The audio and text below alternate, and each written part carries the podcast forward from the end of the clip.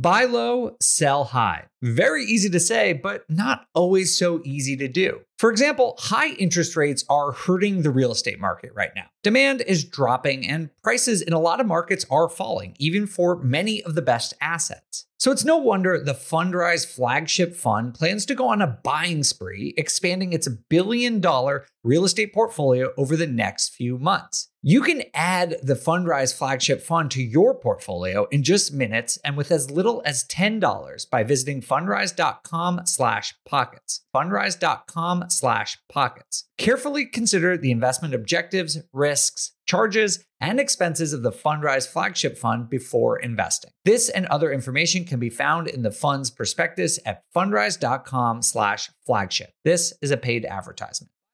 This show is sponsored by Airbnb. Did you know that I turned one of my first homes into an Airbnb? It's true. And it even helped me get the extra income I needed to launch my real estate career. So if you want to try your hand at making even more income with your property, Airbnb is the place to be. Your home might be worth more than you think. Find out how much at airbnb.com/slash host. You ever feel like your vacation rental sits empty too often, missing out on potential income? Look, you're not alone. Many property owners struggle with underperforming bookings and the complexities of property management. But here's some good news Vacasa outperforms other property managers in 92% of the markets they operate. They've helped homeowners like you increase their bookings by an average of 24%, turning those empty days into profitable opportunities. Want to see what your earnings could look like with Vacasa? Visit biggerpockets.com slash Vacasa, spelled V-A-C-A-S-A, and get a free personalized income estimate today. That's biggerpockets.com slash Vacasa.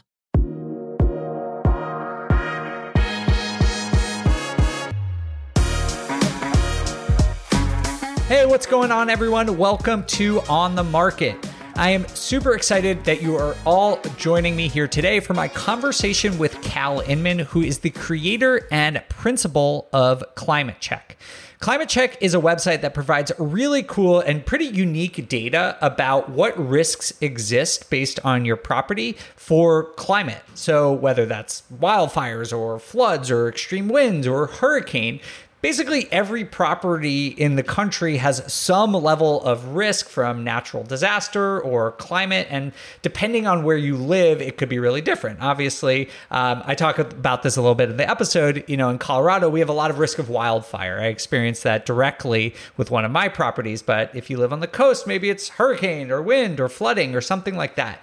And this data that cal and his team have created can be a really helpful asset to investors when they're underwriting their deals, whether you're projecting, you know, predicting or trying to figure out where you want to invest next, or if you're looking at a particular property and want to understand the risk, that is really helpful when you're trying to understand what you should be buying. And that's what we're going to talk all about today, as well as some strategies that you can use to mitigate any of those risks. So, with no further ado, let's get into my conversation with Cal Inman, the creator and principal at Climate Check. I'm curious, have you been struggling to keep your vacation rental booked? I totally get it. It's tough to manage and keep filled. But we found something that really works. It's called Vacasa. They've seriously changed the game for a lot of the BP audience. In almost every market they're in, Vacasa manages to fill up the calendar more than anyone else. And get this the average Vacasa user sees about 24% more bookings than with other managers. That's a lot of extra income. Curious to see what you could be earning? You can get a personalized income estimate right there. I think you'll be pleasantly surprised at what Vacasa can do for you. Check out biggerpockets.com slash Vacasa, spelled V-A-C-A-S-A. Biggerpockets.com slash Vacasa. I used to think working from home was the dream, until it wasn't. Between the distractions and the solitude, I was struggling. But then I discovered Industrious Office, and honestly, it's been a game changer. Every day at Industrious feels like stepping into a zone of productivity. The high speed internet never fails me during crucial moments, and the workspace? It's not only stylish, but designed to boost your focus and creativity. Plus, the daily breakfast and endless coffees are super cool. Meeting other driven professionals right where I work has not just expanded my network, it's inspired me. It's amazing how being around other focused people can push you to achieve more, you know what I mean? If you're looking for a sign to change your workspace, this is it. Check out Industrious by visiting biggerpockets.com slash industrious. Then click join now and use the promo code POCKETS to get a free week of co-working when you take a tour. That's biggerpockets.com slash industrious and use promo code POCKETS after clicking join now. Experience for yourself how the right environment can change the way you work. Industrious. It's where your best work happens. Seeking the truth never gets old. Introducing June's Journey, the free to play mobile game that will immerse you in a thrilling murder mystery.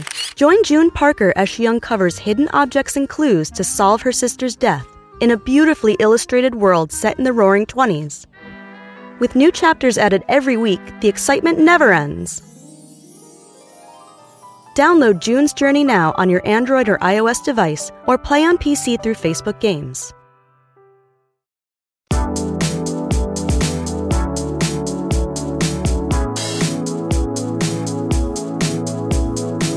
Cal Inman, welcome to On the Market. Thank you so much for being here today.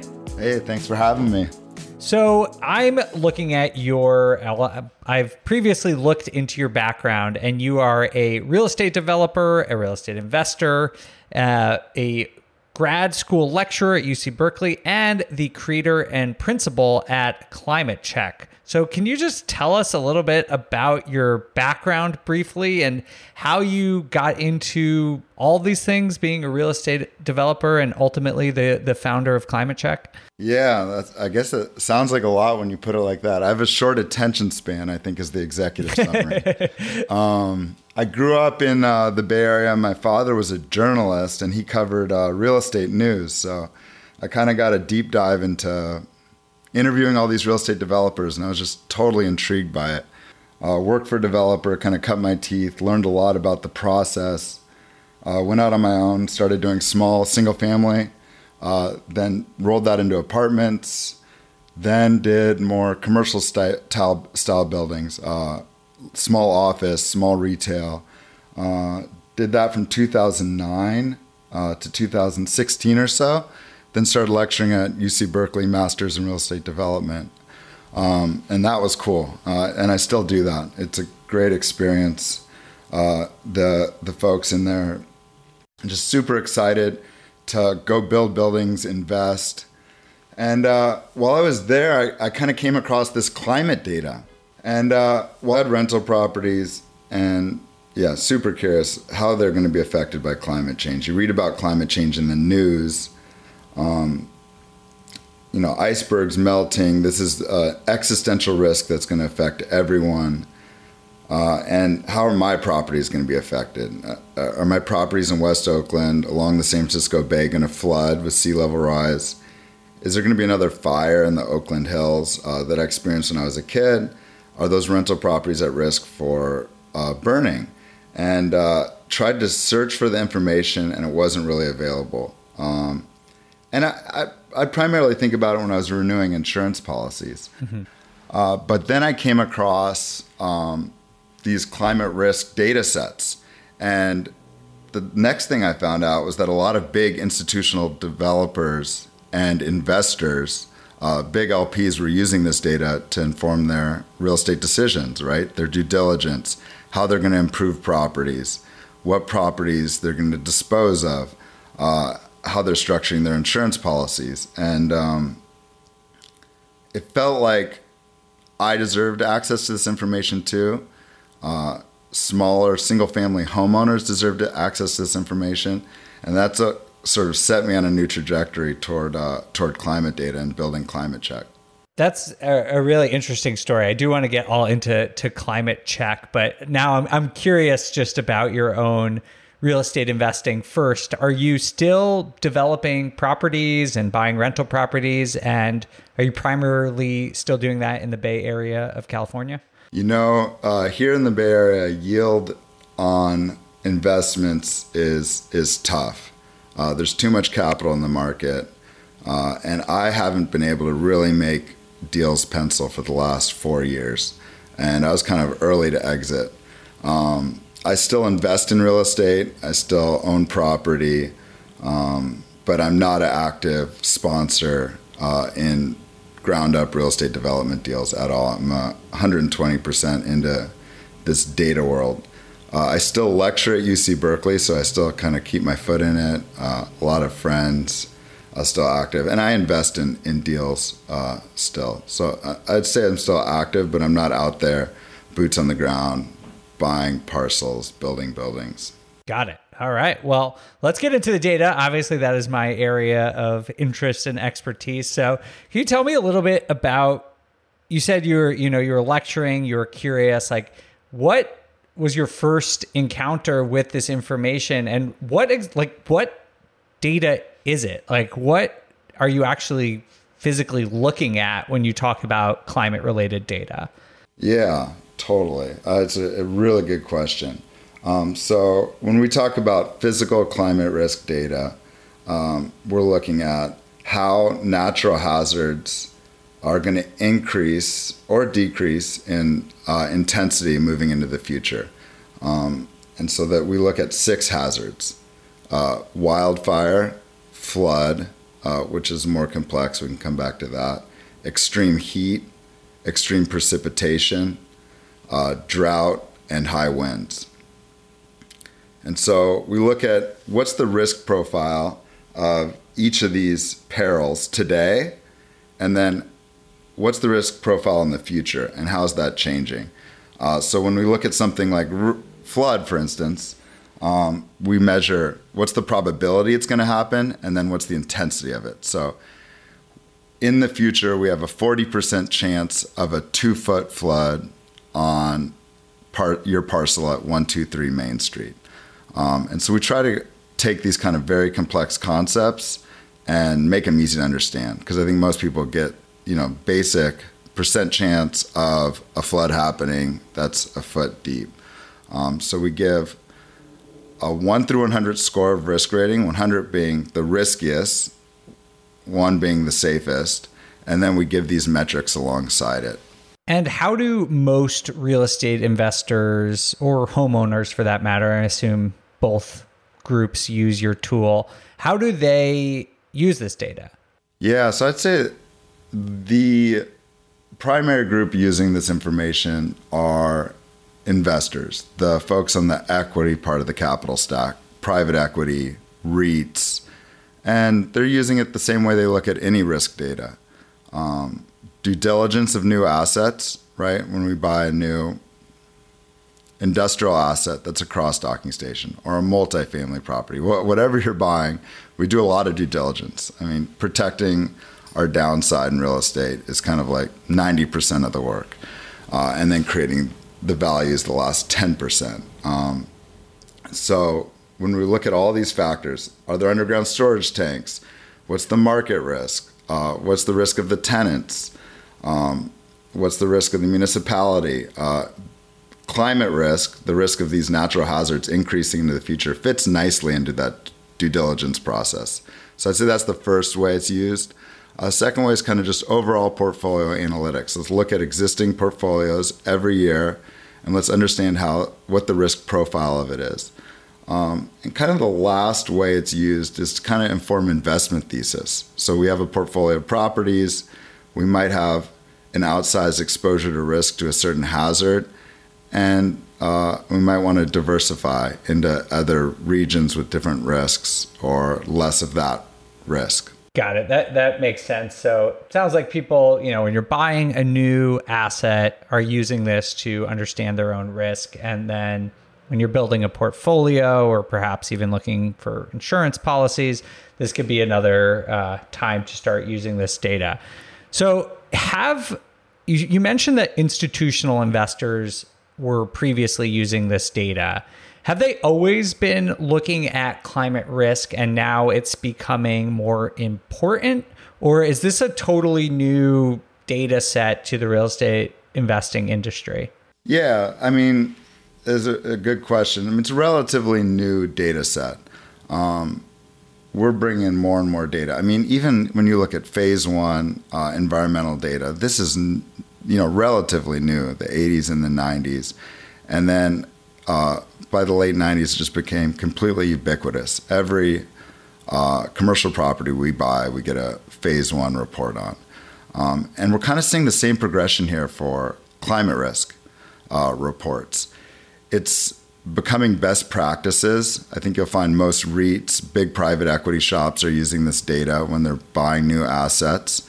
Um, and um, as more and more folks use it, the rest of the rest of the investors want to also be looking at it because possibly when you're buying a property that you want to sell in three to seven years, if the buyer of that property is looking at this data, you want to be aware of it before you purchase that property because it's going to affect your exit value and ultimately affect your IRR, which is kind of what we're looking at when we're, we're investors. What, what's the return?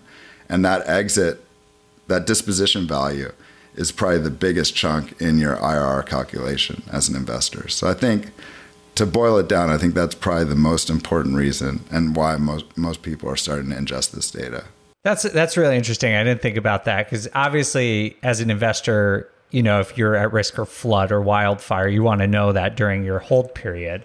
But especially if you're buying, you know, a multifamily or something that's going to be purchased by an institutional buyer, like uh, uh, a, a, hedge fund or a private equity firm coming in there, if they're, as you're saying, looking at this, then you should be basing your valuations off the same thing that they're going to be basing their valuations off. So that's super interesting.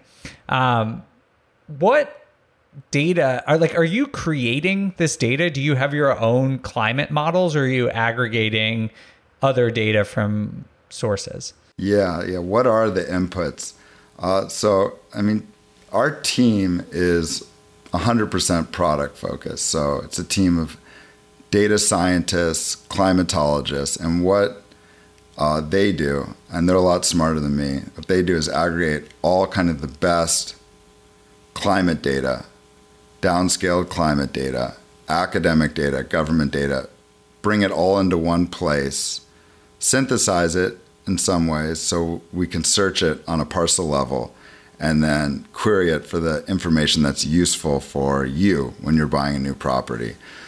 Um, we do some in house modeling where there's gaps in that data. Uh, but I think if you think about it like a cake, all of the ingredients we get are academic and government sources.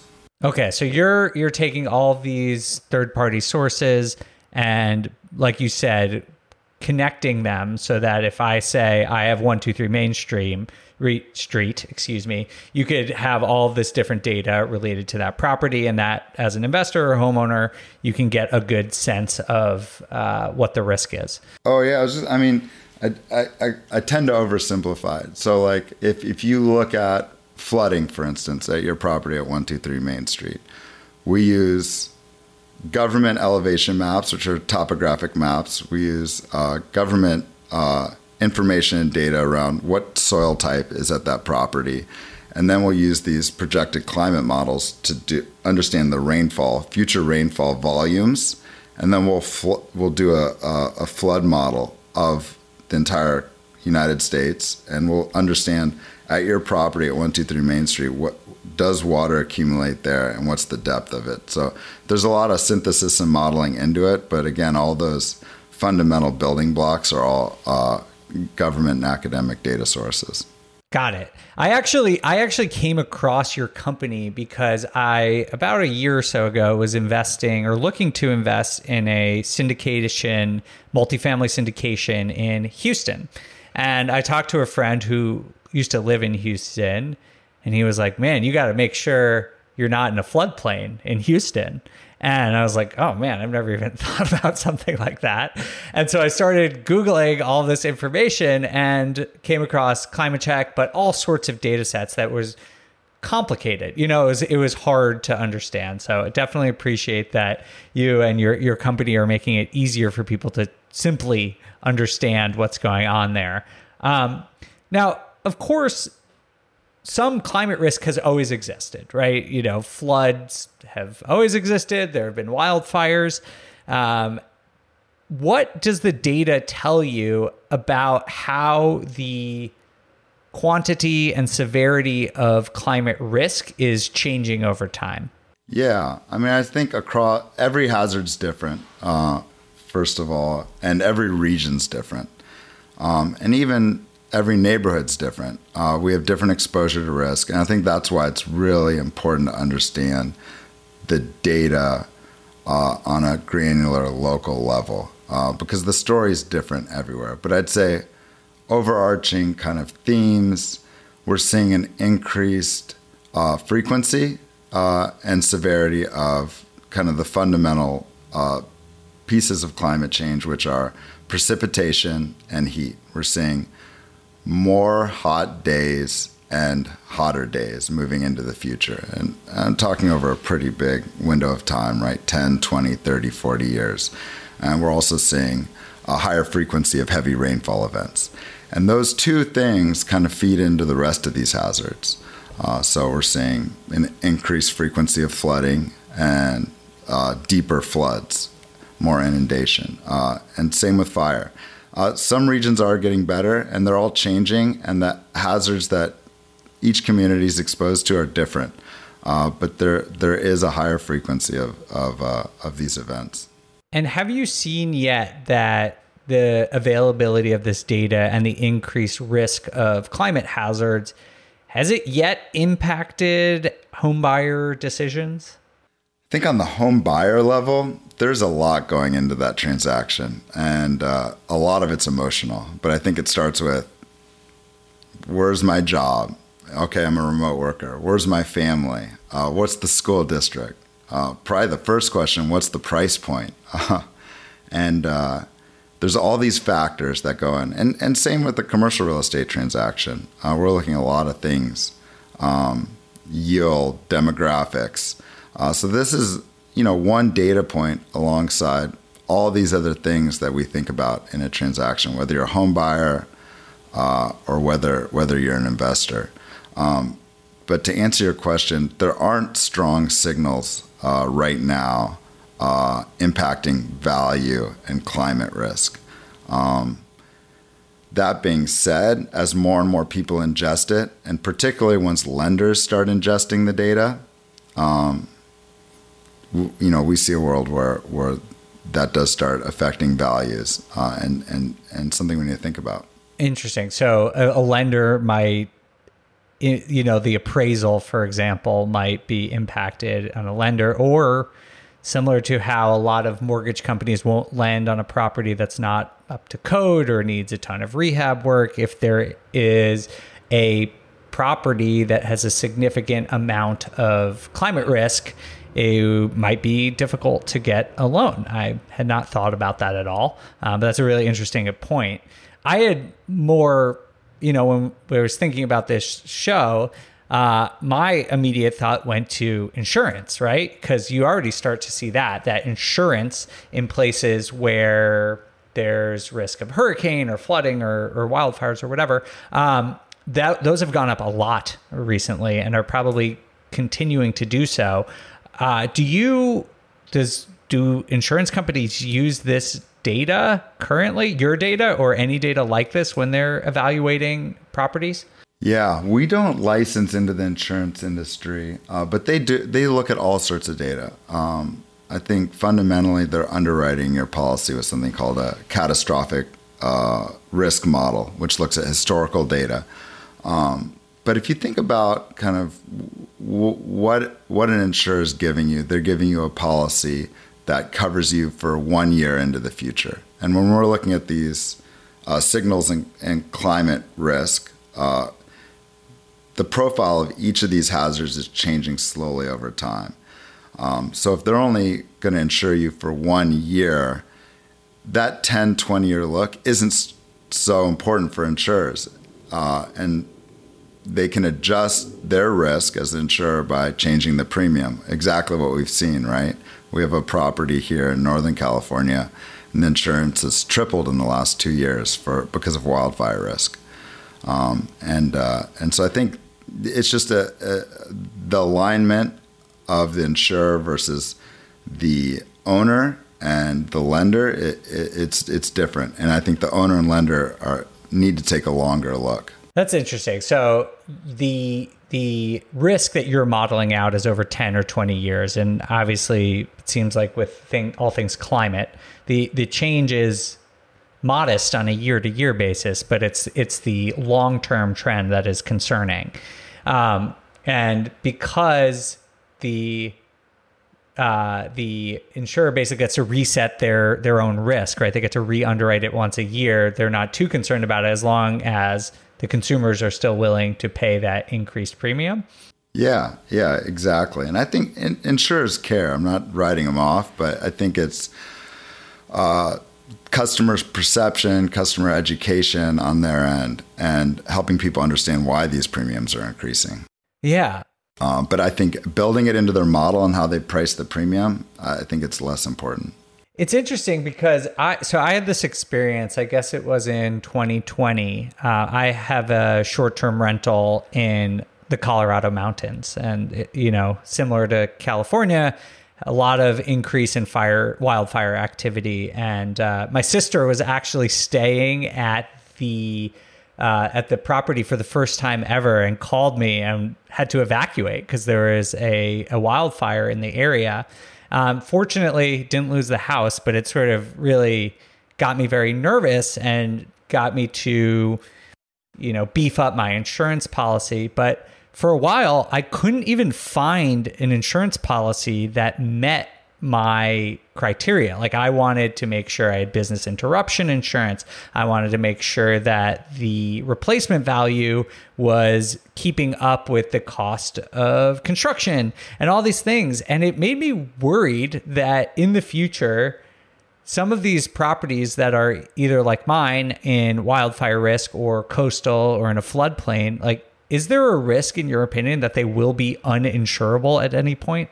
Yeah, I mean we've seen that happen in California here. Uh, folks are can't find insurance, and the state is having to step in and create policy to help help people get insurance. Uh, and so, yeah, there there there are these risks, you know. Um, and I think ultimately you can get insurance. Is like what's the premium you have to pay for that risk, and how does that affect us as investors? I mean, insurance is a line item. Uh, on our costs. It's a, it increases our opex, and if that expands too much, you know, alongside all the other factors, maintenance and repair, um, which is also affected by these hazards, um, ultimately affects our, our net operating income and our the yield of these investments. So I think it's an important factor to look at. Yeah, that makes a lot of sense. And I guess for me, traditionally having underwritten deals and analyzing deals insurance is not something I normally think about that much, to be honest. Like it is what it is. You assign some standard inflation pegged increase in costs, you know, premiums go up 5%, 10%, but especially uh, in these these riskier areas like i understand that owning a property in the mountains in, in colorado is risky and will become riskier over time um, i should probably re rethink how I'm modeling those premiums and make sure that the uh, the numbers still make sense uh, on those kinds of deals. Yeah, and I think also you know with the data, I mean for your property in Colorado. Um, you can start understanding the risk, right? You're aware of it. It's a tangible risk. You've experienced it in evacuation. Next step is quantify the risk. Understand, you know, put rails around it. Understand what the risk really is. And insurance is kind of is an impact, a line item impact, but there's um, you know capex projects you can do on that property to reduce the risk, um, and that's really kind of how folks use the data. We give the risk data, and then the next step is how do we protect ourselves, right? You can clear brush around the building. You could put smaller uh, vents over your your roof vents, finer roof vents, so embers don't fly in. There's very simple inexpensive things you can do to that home, to that rental property, uh, to reduce your risk of, of loss, some type of insurable event happening to that specific property. Huh. That's super interesting. Yeah. It's not, yeah, more than just quantifying how your insurance is going to increase over time, but what can we do to protect ourselves, protect our homes, protect our communities? Right, right. Yeah. And this, this place in Colorado, I, I have, they, they do a, there's an HOA. It's a small HOA, but they do uh, the HOA basically exists for fire safety, and they uh, clear brush, and they offer these wood chipping programs where if you clear brush, they'll come around and do wood chipping. They put in uh, three cisterns and, and retention ponds uh, in the community um, to in case there is fire. So uh, I definitely resonate with what you're saying. Um, somehow I get all of that for twenty dollars a month. That's all the HOA costs. I don't really know how that happens, but it's it seems like a great service to me. Um, so I, I'm I'm lucky in that I have some of those resources, but in in your effort and your company's effort to sort of bring this data and information to mom and pop investors and not just having these institutional investors use this. Is there a place where our audience and listeners can go to learn some of those common sense ways that they can mitigate risk and protect themselves against uh, climate risks in their area? Yeah, totally. I mean, uh, you know, go to our website, pull a report on your property. Uh, we give a 35 page deep dive into climate risk. Uh, and with each hazard that we cover, we give uh, you know, ways you can mitigate those risks, ways you can adapt your uh, property to uh, prevent prevent damage. Um, and uh, they're pretty easy things. We list them from the kind of the least expensive to the most expensive. Um, and so, yeah, we, we want to be a resource for folks to, to, to protect their properties. Uh, the goal is not to scare you and get you to sell your property in Colorado, but more how can we help you uh, and how, how can we help you reduce your risk? Got it. Yeah, that makes a lot of sense. It's not, you know, it's obviously people are going to live in these places. It's about adapting and making sure that you're, you know, just like with every, anything in your business, you know, you understand risk and are taking the proper steps to to mitigate it. Uh, in terms of, uh, you know, I, I want to ask you because you have experience as a developer. Do you see this increased climate risk and some of this data that's coming out influencing developers. And like I guess specifically I'm curious the type of buildings that they're they're creating like are they more climate resistant in some way? And the places where they're building are they building more in areas where there is less risk or is that something that is just maybe going to come in the future? No it's a it's a really good question. Um, and it depends on the hazard uh, and it depends on the developer and, and the type of development. Um, the safest places in general that we see across the data, um, particularly for wildfire, are urban environments, um, urban infill. Right, we built these natural protections. We have fire departments. We've got some space uh, from the wildlife where the trees are, where the where the burns happen. Uh, but we do see, and we did a study with Redfin uh, where a lot of new developments um, happen in uh, the wildland urban interface, right? Greenfield kind of suburban developments alongside the edge of the forest where fires happen. And so we are building kind of the the newer suburban areas into these higher risk uh, uh locations for wildfire. Um, so those development patterns, you know, are are are a little concerning. I think it's something just folks need to be aware of when they're thinking about a location for development, what the investment thesis is um, around around where where to build. Yeah, that that's always been a question of mine because you start to hear about honestly a premium for some of these features. Like as a consumer, a lot of people want climate neutral or climate safe buildings you know whether you know like you said like do they have the vents do they have defensible space? Um, any of the other you know i'm not super uh, versed on what the other mitigation strategies are but like it seems like not only is there a societal benefit opportunity but there is an economic opportunity for developers to be considering these things as they are building new properties yeah, completely. And understand the risks, address them. And I think that takes friction out of the transaction, whether you're renting the property or selling it to a homeowner or selling it to another investor. Uh, this information is becoming more and more ubiquitous, right? So the buyer knows, the renter knows about it, but say, hey, look, we understand these risks are here and we've done these three things to help mitigate the risks.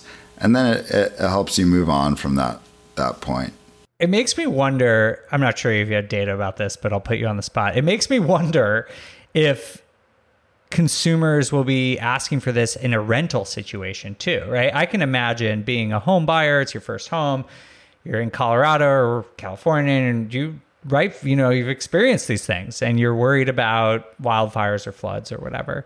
I wonder if renters are going to start coming into you know approaching their rental decisions with the same type of concerns and demands from their rental properties. Do you know anything about that at all? I mean, you can imagine, right? I mean, it depends on the market. If it's supply constrained, you're gonna, you know, rent what you can get. Uh, and I think it's the same thing from investment, right? Supply constrained, you're gonna kind of chase yield and buy the property you can get. But I, I think there's a world where everyone starts looking at this and want to understand it. Because look, look, if there's a a flood event, a renter is impacted, right? There's there's loss to them. There's displacement. Uh, I, we do find that people search for hazards that they are familiar with, right? You've had an experience with wildfire. You know, uh, folks in New Orleans, Houston, uh, kind of hurricane areas have experiences with flood, whether it's storm surge or surface flooding uh, and it's been part of their life and something they think about. Uh, and uh, it's a it's a it's kind of an intuitive risk for them for their location. So we'll see people searching kind of risks that they understand, even if they're moving to a new market. Um, and so, really, what we're trying to do is kind of make everyone aware of all the risks, especially as we're moving to different states, uh, different cities.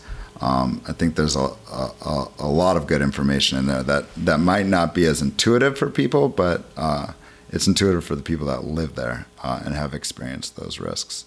Yeah, that that makes total sense. I mean, I now am always thinking about wildfires because I had this hopefully one-off experience. But I mean, live, I lived in Colorado for ten years. I'm sure in California, you you hear about it every summer. You know, you're you go camping and you can't have a fire or you can see the smoke and these experiences uh, they they uh, impact you for sure and they, they definitely make you think about how you can uh, protect yourself. Do you have any any data or high level stats about like the general risk in the country? Like, are most homes at severe risk of some sort of climate emergency or issue, or uh, is this just limited to some of the cities that we've talked about so far? Yeah, I think I think everywhere is impacted. I mean, the answer to that is there's risk everywhere. Um, and it's what is the risk? You know, we think about um, the Southwest and extreme heat risk. You know, something we haven't talked about today much, but you know, this is a this is a big risk. There's going to be a, a a huge increase in the number of extreme hot days. You know, and how does that affect you as a renter, as a homeowner, as an investor? There's going to be uh, increased utility costs for AC. Uh, there's quality of life issues. Um, then we think about coastal cities and sea level rise. You know, this is a big one. Um, flooding is pretty consistent across the U.S. You know, a, a, lot of areas are exposed to different types of flooding. Um, drought uh, in the West, we're seeing a lot more drought. So again, it's really region specific, but everywhere carries some type of uh, change in your exposure to these natural hazards. So uh, it's not necessarily like one thing everyone's going to experience, uh, but we all carry some risk to climate change. Yeah, absolutely. It seems like it's like a whack a mole thing. Like you look for one area, it's like, I don't want to be near a flood. And it's like, okay, you don't need to be near flood, but you're going to get some wildfire. And it's like, well, I don't want wildfire. Well, you're going to get some extreme risk. Just shows the, the breadth of the, the challenge and the, um, the situation we're, we're all going to be dealing with over the next couple of decades. Um, are there any areas in the US or even in the world that are like more climate? Uh, I think the word's like resilient. Uh, and I don't mean like in terms of infrastructure, like how prepared people are. I mean, like from a natural, you know, natural sense. Like, are there certain areas that don't like have relatively less climate risk? I think as you move north more, uh, you know, certain risks decrease, uh, get away from the coasts.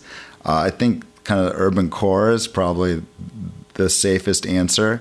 And I, I think those community municipal adaptation strategies, building a seawall, uh, building a fire break around the city, uh, those are really important. Like, how, how are we adapting as communities? Because these risks exist, and it's not like everyone's going to leave the United States and go to you know Canada or something.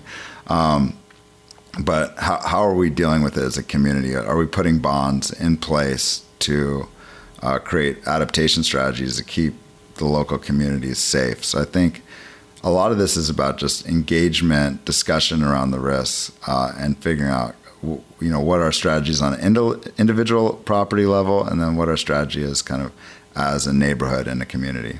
Yeah, that makes sense. Uh, I don't know if you know this. I live in the Netherlands in Amsterdam, and something I think it's about 26% of the Netherlands naturally is below sea level. They have reclaimed a lot of land, they pump out water, and they sort of dredge. Um, you know, they've been doing this for 800 years or something like that. Um, and they're obviously all worried about sea level rise uh, because we're already below sea level here. Um, and so it's interesting to see uh, what kind of mitigation strategies different communities are taking. They're building huge seawalls and expanding dikes and all of these things. And it is nice to see that there is some uh, proactivity. And it does sound like in the US, we're starting to see some more proactivity about.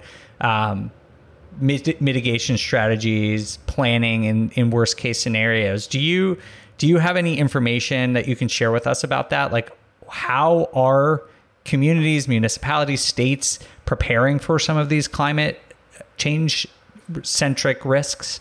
Yeah, I think uh, adaptation's a big uh, conversation, uh, and it's complex, and it is federal level, it is state level, um, and I, I, think we're seeing most of the the stuff happen kind of on a local municipal level. Um, you know, we see it here with how in in California where we have high fire risk, building fire breaks, um, putting together uh, Cal Fire, uh, uh, making sure it's well funded to protect from wildfires, uh, educating individual homeowners about what they can do. Um, and the same thing in Miami, right? We're thinking about, or where you live, uh, sea level rise and what we're going to do about that to protect the cities. Um, so I think it really all comes down to local solutions, um, and so engagement with those those politicians and all those those stakeholders. Yeah, well, that's that's interesting. I think for for our listeners here, if you're buying properties, in addition to looking at some of the risk that Cal's been talking about for your individual property, it would be helpful for you to also look at what your municipalities are doing and if they're acknowledging any risks or how they're preparing or resources that might be available to you to upgrade your property. A lot of times, municipalities offer tax breaks or incentives to um, do some of these mitigation strategies. So, that could be um, a really good option for people out there.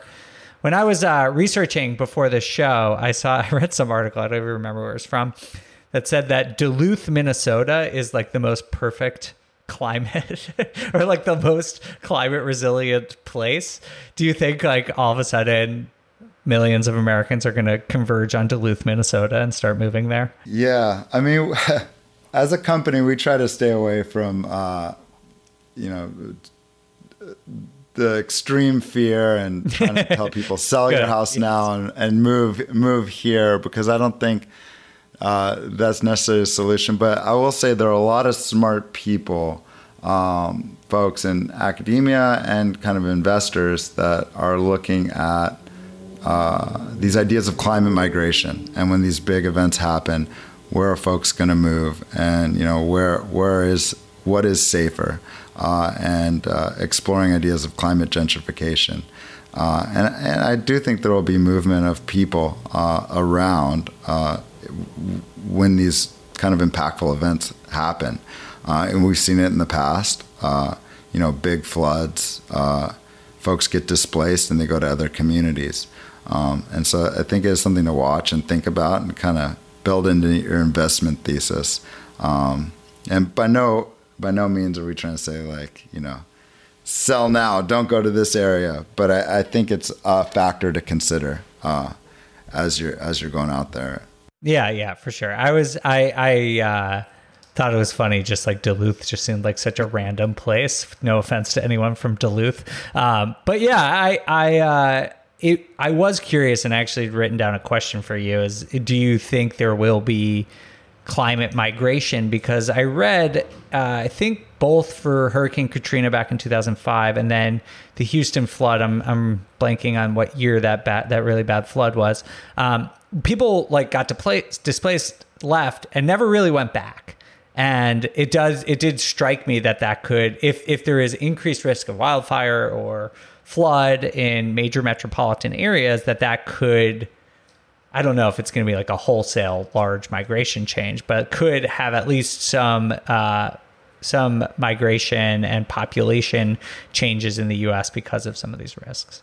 Yeah, definitely. I mean, those two events are are great examples of folks. And you know, where did they move? They moved to similar cities that had um, similar uh, job market, uh, supply of housing, similar supply of housing, uh, but it's adjacent and close to family. Um, so I think there's a, a, lot of factors to consider beyond kind of the risk of the event happening uh, when you're thinking about climate migration. And it's a it's a complex thing to model out. It's so multifactorial, but it does happen uh, as these as these events occur. Um, and uh, and again, I think it's an important data point to, to think about and look at uh, as you're as you're investing or buying. Great. Well, thank you so much for this information. Uh, we do have to get out of here in just a minute, Cal. But is there anything else you think our audience should know about climate risk for real estate investors, or anything else just about the data that you think is worth knowing? No, I think uh, you know. Use the information alongside all the other information you look at when you're doing your due diligence. Uh, information is now available, accessible. Uh, you, all you have to do is go to our website uh, and type in an address.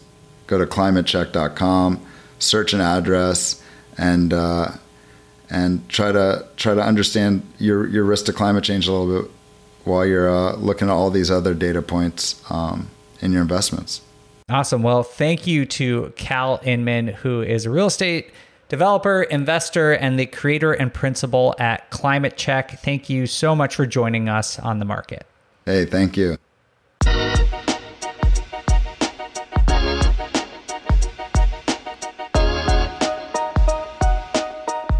Super interesting interview there with Cal Inman. Really enjoyed having the opportunity to talk with him. I personally learned a lot and hope that you all did too.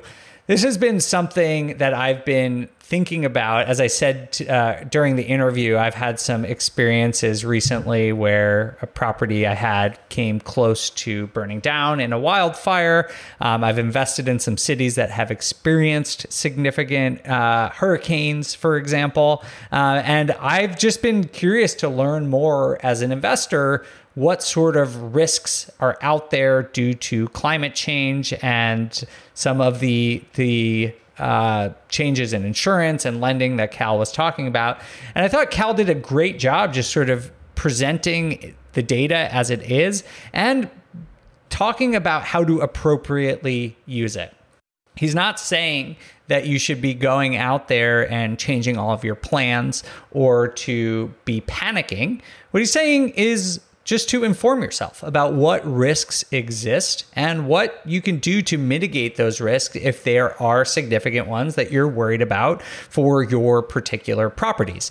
This is just like when we talk about evaluating an individual market or individual deal, there are tons of data points that you have to think about and factor in and decide which markets are right for you to invest in, which deals are right for you to invest in. And hopefully, from this episode, you can now add climate data and climate risk to your factors and your underwriting when you're considering deals.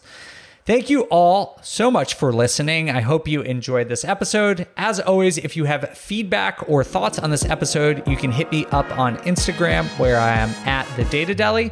And if not, we will see you on Monday for another episode of On the Market.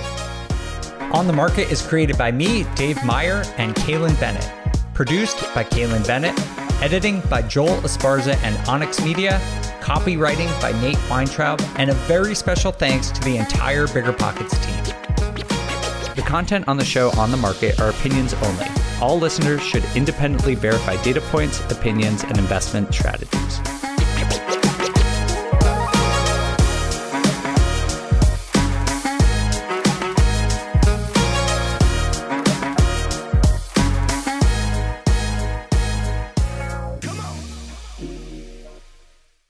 Investing in small multifamily properties is probably the most popular niche in the entire BiggerPockets community, and there's a good reason for that. You can put as little as 3.5% down and own up to four units. So just think about that for a second. You can house hack where you live in one of the units, but in addition to having a place to live, you still have three different groups of tenants helping to pay down your mortgage each month. You have four kitchens and bathrooms that you could add value to to build equity. You could also turn one or more of the properties into a short term rental or a medium term rental. And all this, what I'm describing here, is just one transaction. But of course, the question is where do you find one of these small multifamily properties that you can afford? Which markets and which deals are best for you? How about after you close? How do you manage it, optimize it, keep scaling and living your life without being tied down by four leaky toilets or four fussy tenants? These are all great questions. And luckily for you, they're going to be answered in the upcoming Small Multifamily Bootcamp with Chris Lopez and Leka Devatha. So if you're serious about growing your portfolio with this highly efficient, great strategy, head to biggerpockets.com slash four today and join us in the Small Multifamily Bootcamp. I'll see you there. The content of this podcast is for informational purposes only. Past performance is not indicative of future results, and all hosts and participant opinions are their own. Investments in any asset, real estate included, involves risk. Use your best judgment and consult with qualified advisors before investing. Only risk capital you can afford to lose. BiggerPockets LLC disclaims all liability for direct, indirect, consequential, or other damages arising from reliance upon information presented in this podcast.